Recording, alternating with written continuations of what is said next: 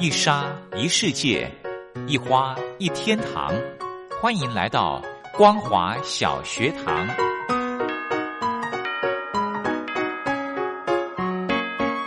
让我们一起学习，一起分享。光华小学堂。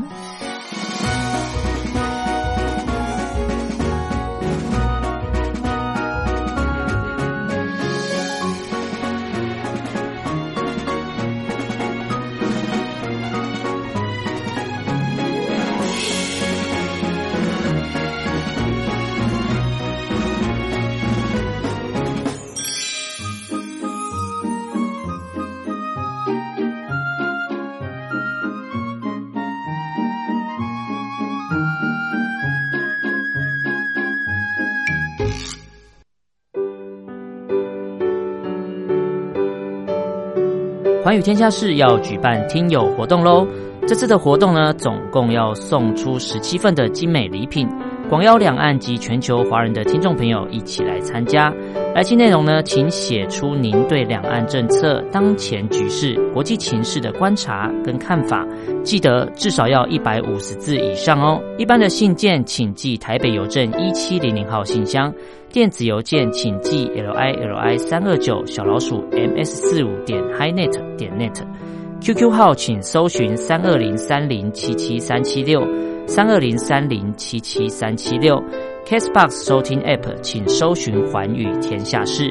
以上的联系方式及来信内容，请记得要将姓名、年龄、性别、职业、地址、邮编以及联络电话等资料要详细的写出哦。这样精美的礼品才能送到大家的手中，你还在犹豫吗？赶快动动手指，一起来参加活动吧！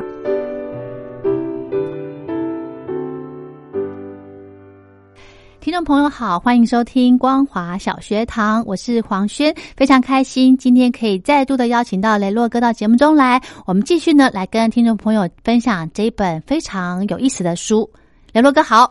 黄轩好，各位听众朋友，大家好。嗯，我们昨天呢跟大家聊了这本书哦，我相信很多听众朋友呃一定哦去日本玩了之后呢，一定碰到很多很美嘎的这个 礼仪，尤其是你有些时候忘记要脱鞋子进去，日本人会很紧张的是叫你不要进来，不要进来，你要不晓得为什么，然后才发现说哦要脱鞋子啊。所以这本书对雷洛哥来讲说非常重要，因为你都是。自助对不对？对我自助旅行。哦，所以你去，诶，我想到一个问题了。嗯，你去日本这么的频繁，那有没有哪些礼仪是你在当地没有遇过的？可是，在书里没有看到。哦，其实蛮多的，一包含一些婚丧喜庆，我们比较难得有机会去遇到，因为毕竟没有住在当地的一些朋友。但是有些是，哦，我看了书之后才发现，哦，原来如此。像昨天的节目当中有讲到说，有一些甜点哦，尤其是去住温泉饭店的时候，呃，鞋子啊进去一定要换拖鞋，嗯，然后再来就是鞋子的这个头要朝外，嗯，然后另外呢就是去了饭店以后，他可能都会有当地的像是什么小馒头啊，一些甜点摆在温。全饭店进去的桌上，它除了会包装之外，它可能摆在那上面，还会摆在碟子上面，还会再摆一张纸在上面。哦，这个怀纸到底做什么用的？哦，原来就是洁净。哦，那甚至说有些时候我们看到的一些生鱼片上面会铺在叶呃铺叶子在下面，会摆一些花是做什么用的？对，原来都是有这个。干净啦、杀菌啦等等的一些作用的。嗯，真的呢。如果你到其实其实到各个国家去哦，每个国家有它的自己的文化跟礼仪，对不对？如果呢，你可以呃入境随俗的跟着他们的国家礼仪走的话，这个国家会觉得说哇。你好，尊重我们，嗯，对不对？甚至有些时候，呃，像有些人的体贴是，呃，用心是在无形之中的。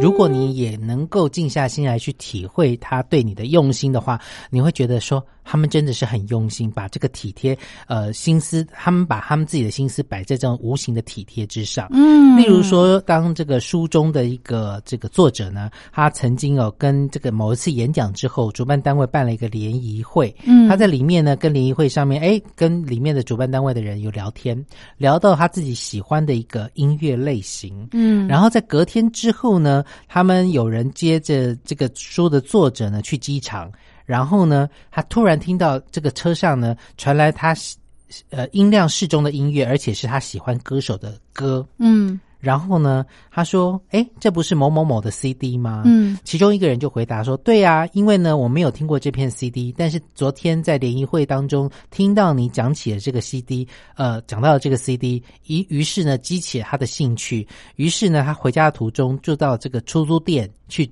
租了这张 CD，哇，然后在隔一天在他的路上呢就播了这个 CD，他的这个体贴用心是一般人没有办法想象的。”有点感动哎，可能一有一些人华人会觉得说啊，就刚好嘛，啊，但是其实他们是刻意用心的。哦，哎，真的，如果我是那个人，我会觉得哇，你也太让人 surprise 了吧？对啊，那他也讲到说呢，对方特地的到出租店呢，用租的方式，因为他可能不一定会喜欢这个对，他租了这张 CD，但是如果他没有去提说，哎，这个不是什么什么 CD 吗？对方也不会说。哦，他们的用心跟行动力呢，让他沉醉在幸福的氛围当中，而且呢，嗯搭上了飞机返家。他觉得这就是所谓日本人的盛情款待，哦，不一定是山珍海味，对对对，但是就是在用心当中，让你觉得很舒服，这就是一种宾至如归的感觉。的，确的确，嗯好棒哦，这样子感觉好像想这个规划一趟日本旅行，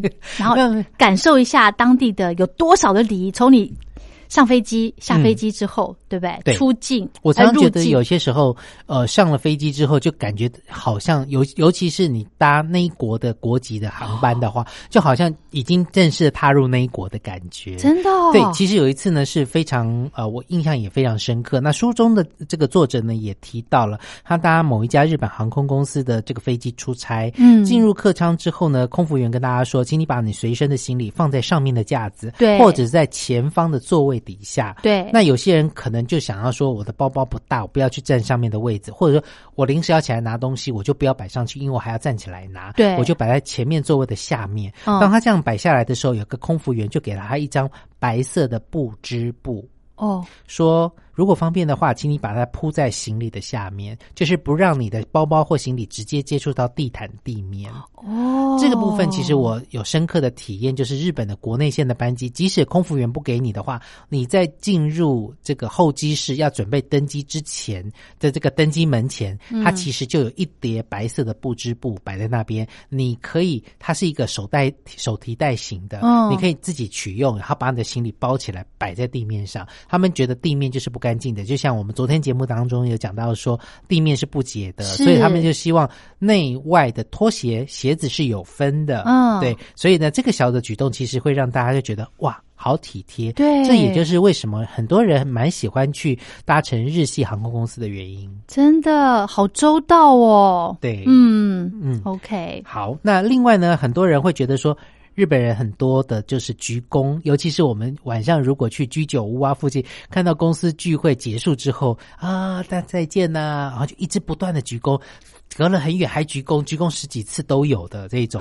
其实呢，这个在日本呢、打招呼、鞠躬哦、致意，在在外国人眼里会觉得说，好像有一点过了。过了，对不对？哎外国人都是用握手的方式。哦那握手其实，在早期呢，就是代表着就是呃，我手中没有武器，对你没有敌意，所以我可以空出手来跟你握手。这是外国人。哦但是呢，嗯，在日本的话呢，他们一个是用拥抱，另外一个呢，呃，就是用这个打招呼的一个方式。哦，哦，对不起，讲错了，应该是说大部分的国外的朋友才会有拥抱跟碰脸颊碰脸颊这样的方式，也是代表说我没有武器，我可以这么近的来靠近你。对对对。但是呢，在日本的话，会用敬礼的方式，会有三种，一个叫做这个呃点头示意，哦一个就是浅浅的敬礼，一个是嗯最敬礼、深深的敬礼。嗯，那这个敬礼的话呢，因为倾斜的角度有有有一些美感在，角度化，对，因为呢，如果你只是浅浅的敬礼的话呢，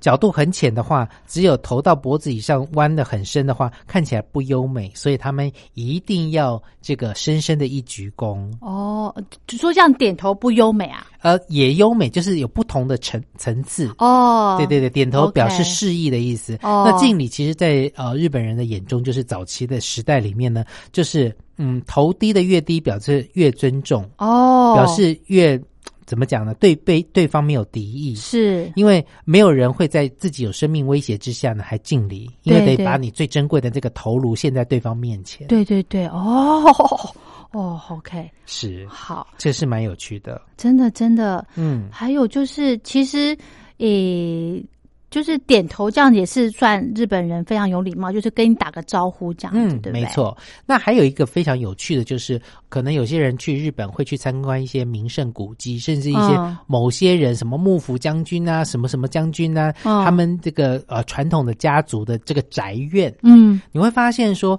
因为呃早期的这个他们的这个宅院，他们上面也会有屋瓦这些东西，嗯。用这种方式。那你会发现有个非常重要的东西叫做家徽，就像学校会有校徽，哦或者是某一种军种啦、或等等，它一定有它的徽章。哦，那家徽呢，其实呢是呃怎么讲呢？大户人家才有吧？嗯，一般人家也会有，但是哦其实听说早期的平安时期就有家徽，到了江户时代呢，农民、商人甚至所有的人都有家徽。嗯为什么呢？只要看到这个家徽，就知道这个人是谁家的，在谁家工作，即使是佣人、仆人也会有家徽。那以只要做坏事的话呢，大家就可以凭着家徽知道说，哎，这是哪一家的人。哦，那家徽是要别在身上呃，会有，或者是说哦他们会有这个身上的服装纹路，或者是家里的屋瓦上面也会有家徽，所以他们每一家自己建自己的房子的时候，家徽要特别请师傅去烧。哇！你下次如果真的去日本玩，可以观察一下哎。对，这蛮有趣的。真的那每一家的家徽可能都呃，就是基本上都不太一样，那也代表他们的一个这个。那另外一个就是，其实现在很多人到了国外之后，呃，会做一些旅游，嗯有些人可能会坐计程车或等等的。那像去日本，我就不太敢坐计程车，因为我总觉得说他们的计程车收费是蛮不便宜的。哦，是是，消费也很高。对，那国外会有一些人会觉得说，哎，在国外都有像一些 Uber 啦，对啊，或者是等等的一些呃这种交交通通工工具，可以利用嗯现在非常流行的 APP 来叫车。对对对。但是在日本却没有办法很普很普及，你知道为什么？为什？么因为呢，法规。啊？为什么呢？日本呢，他们非常注重安全哦。爱第一个就是碍于法规，在日本呢，想要当计程车司机的门槛是很高的。哦必须要有三年以上的驾驶经验，而且呢要零违规、零肇事，它的门槛非常的高。所以呢，这一种所谓的 Uber 啦这种轿车的方式呢，在这个制度面跟安全面上面，在日本呢目前是比较困难的。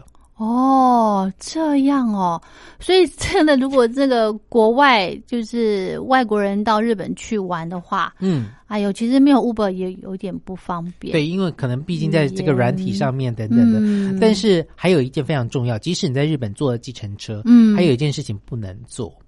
上下车的时候，手不要去自己开门或关门。不自己开门，他会下来帮我开啊，没有，它上面有一个联动装置会帮你关，会帮你开，所以我手不能碰到门哦。不要碰到门，为什么因为它会帮你关。因为当你这样呢，他会觉得很没有礼貌。啊？所以计程车来停到你前面，手对，来了，它就会自动帮你把门打开。还有一个装置会把门打开，你坐上去之后，你也不用关门，它会帮你关。哦，我以为是他司机会下车来帮我开啊，门原来那，是饭店。哦，真的哦，然后下车之后，你钱付给司机之后，你就呃，那个他门会帮你打开，你就走出去。出去之后，你人就出去，就不用再关门，他会自动把门关上。哦，对，这个要注意到的。好贴心哦。是啊，好，聊到这边休息一下。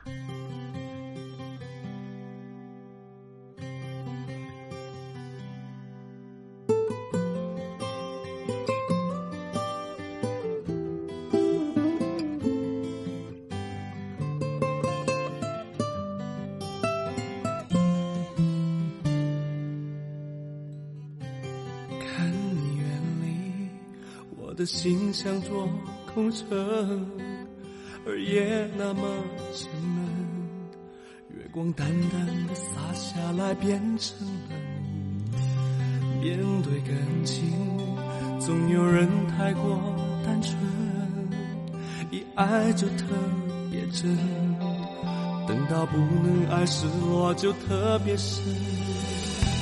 我依然相信，我们都付出过真情。你说一份爱也有它的宿命，我却不愿被绝望占领。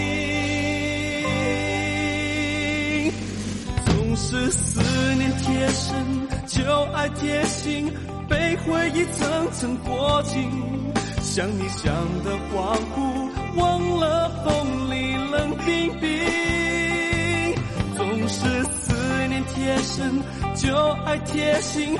孤单虽像片雪景，对你长长的眷恋，是我最暖和的慰藉。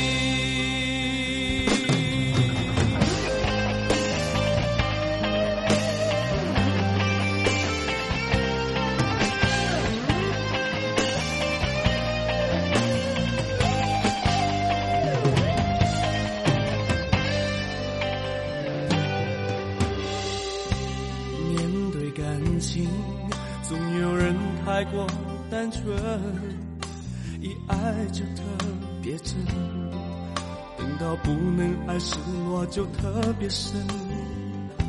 我依然相信，我们都付出过真情。你说一份爱也有它的宿命，我却不愿被绝望占领。总是贴身。就爱贴心，被回忆层层裹紧。想你想的恍惚，忘了风里冷冰冰。总是思念贴身，就爱贴心。孤单随相片雪景，对你长长的眷恋，是我最暖和的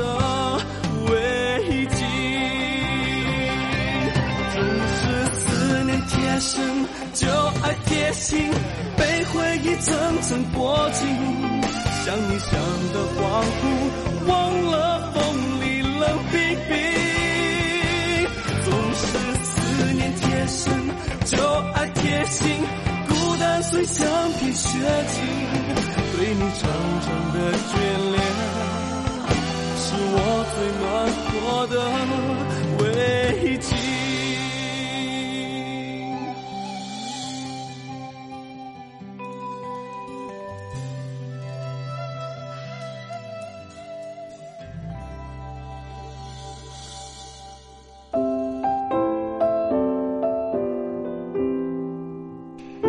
想说的话要告诉我们吗？欢迎您针对两岸政策、当前局势、国际情势跟我们聊一聊。只要在一百五十字以上来表达您的看法，六月三十号以前以邮戳为凭。记得将你的基本资料写清楚，寄到光华之声环宇天下事，参加自由新政就可以喽。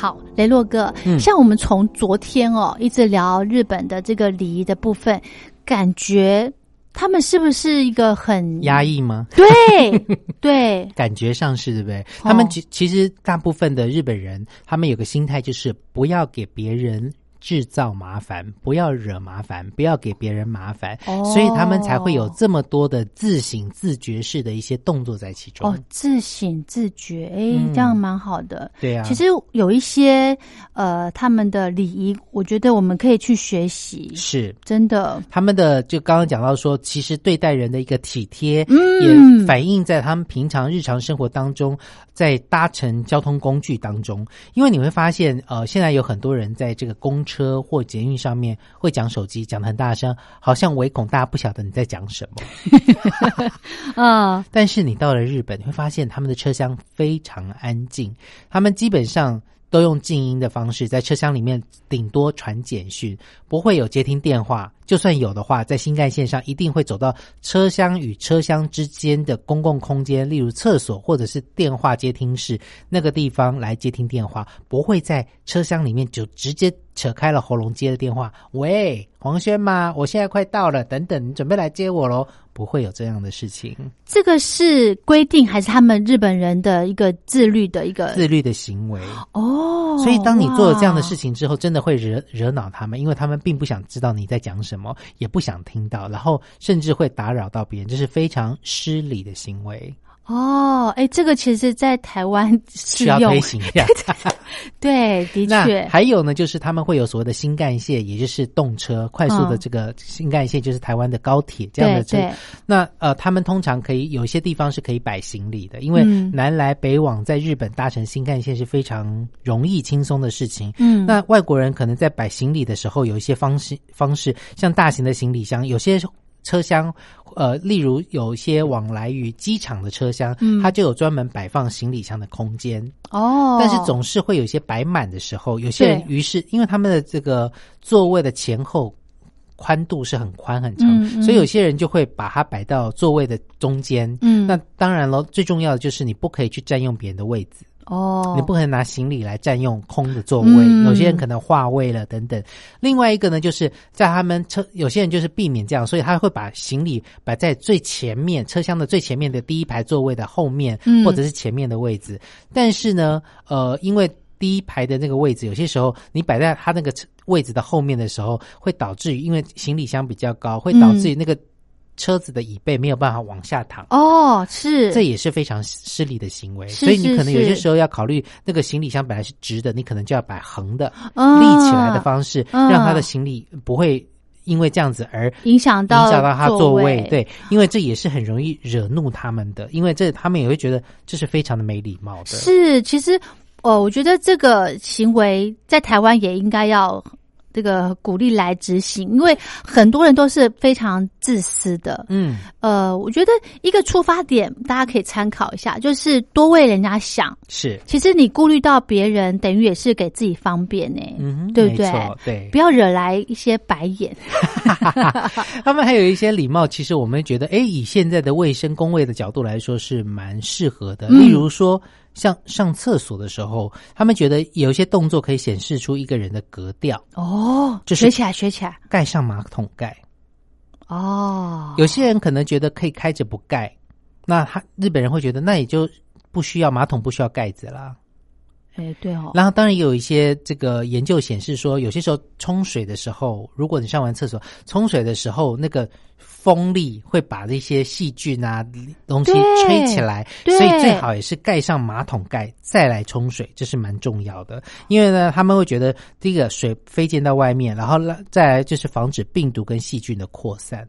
对，那当然还有另外一个安全的角度，就是他们有个新闻报道有指出，有个小朋友为了捡掉在马桶里的玩具发生意外，整个人就因为没有盖着，玩具就掉进去了，哦，他要去人就捡对就栽进去了。啊，真的、哦，对，这哇也是一种安全。那当然了，另外一个像飞机上面也会发生说，你会发现有些时候去上飞机上面的洗手间的时候，它盖子一定是都是盖着的。哦除了飞机它的一个清理的方式，它是利用抽真空啊对把那些脏的东西抽走以外，另外一个就是有些人如果使用完不盖着，然后有些人有我曾经看过一个很蠢的新闻啊，就是嗯坐在马桶上，急着以为像家里的那个马桶，就按抽真空，结果屁股就吸在马上面。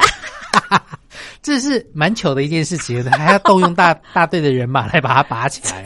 对，那如果你把它盖上盖子再来让它冲冲，对。然后吸取的话，就不会有这样的问题。啊，还有人就是不盖上马桶盖的状况之下，有些人进去可能不小心戒指啊什么掉到马桶里面去了。手机？对，哎。那手机是没有那么大，从那个孔让它出去了，哦。但是可能戒指啊一些饰环，因为马桶盖没有盖起来，不小心掉进去的时候，你不好意思解，要不然就是被冲走了。，对对对，嗯，这也是一种安全上的一个部分。哎，而且现在这个疫情的状况哦，其实好像哎，也有一些专家也是鼓励说，呃，上完厕所，嗯就是先把马桶盖盖下来，再冲水。是嗯，是。诶，这个习惯其实可以养成，蛮好的。嗯，没错。嗯好，那另外呢，就是一些蛮呃生活上的一个部分呢，包含了像是他们的这个筷子其实都很精美，包含了他们免洗筷都很精美。哦，但是呢，他们用后呢，还是就丢掉扔掉了。哦，为什么呢？因为他们会觉得说，呃，这个呃，如果有人使用了筷子，他们觉得人的灵魂就在附附在那个筷子上，然后这个筷子呢，等于使用过这双筷子的那个人，所以呢，他们通常的习惯是把所有的筷子折断或者是烧掉。哦，对也不能随便乱丢，对，对吧？因为上面附着灵魂。然后摆哦筷子的方式其实也是一种学问啦。大家有空的话，可以看看别人筷子怎么摆，尤其是他们有些时候都会有筷子架上，对对对对对，让你摆在那边。嗯，对，很搞刚哎、很搞刚哦。对，对，像我印象就是，你筷子如果摆，你吃完东西，你把它横在你的碗上面，嗯，这不是有一个意思，是不是？哦，还是什么？好像我看过啦，嗯，印象中好像看过人家说，比方说吃完拉面了，他就把他的筷子横在他的碗上，可能就是代表说我我吃完之类的吧。我、嗯其实我有点不大确定，因为他们大部分的筷子都是有一个盘子摆着，就是这个餐具一一一个人的一个一个 set，对一个餐就上面，它所以筷子大部分都是摆在上面，不会摆在碗上的。哦，对，那当然，另外一个部分就是日本人的料理其实是蛮有名的啦。哎，对对，尤其是料理的话，有会分为一些不同的形式，包含了像什么本善料理、会席料理、怀石料理，或者是所谓的呃精进料理这几种。嗯嗯那这四大类呢，分别代表不同的意思。嗯像精进料理这个东西呢，其实就是素食。哦，是我们只听过怀石料理，哦，精进料理是指哪一个精啊？呃呃呃呃，精益求精的精，精精神满满的精。OK 进步的进，精进料理就是哦所谓的素斋，就是素食。OK 哦，好，那本式料理呢？先讲这个最正式的料理呢，就是本式料理，它会把每一个人分量的料理呢摆在这个托盘上面，摆到客人面前。哦，对，讲到这个料理，我有印象，日本人他们的一个这个餐哦，嗯，好多餐具哦，好多的这个碗啊、盘盘啊、小小的非常碟啊，精致，对不对对？对对，这个嗯也是他们周到的地方嘛。对呀、哦那像说他们的这个所谓的本善料理啊，就会有汤啊、饭啊、呃渍物啊。哦，小菜，，对，然后瓶啊等等的一些东西，嗯那包含了一些烤物啊等等都有哦。那有嗯些人就会说，哎，那到底该怎么吃？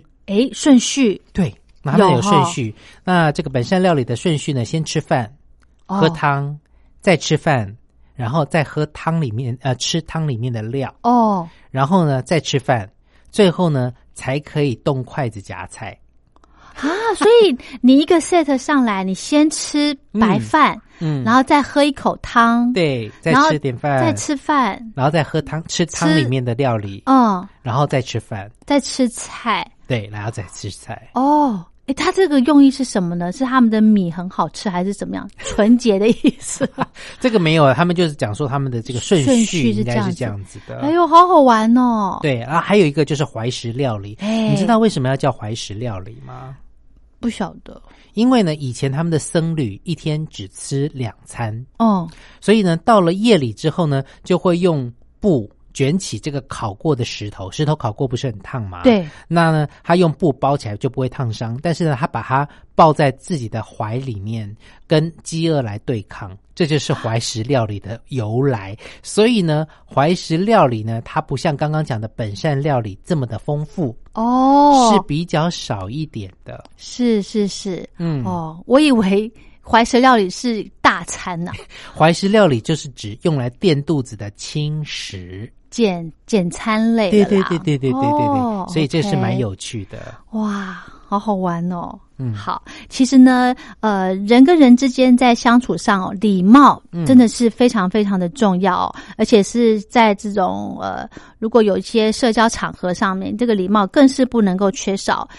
虽然呢，不要过度的浮夸，嗯，对不对？对。但是如果有适当的礼仪呢，其实可以展现出你的风度跟气质哦。那别人也会感受到你对他们的尊重，是对不对？对。好，今天非常谢谢雷洛哥，我们下次再聊喽。好，拜拜。Feeling my way through the darkness, guided by a beating heart. Can't tell where the journey will end, but I know where to start. They tell me I'm too young to understand. They say I'm caught up in a dream. Well, life will pass me by if I don't open up my eyes but that's fine by me. So wake me up.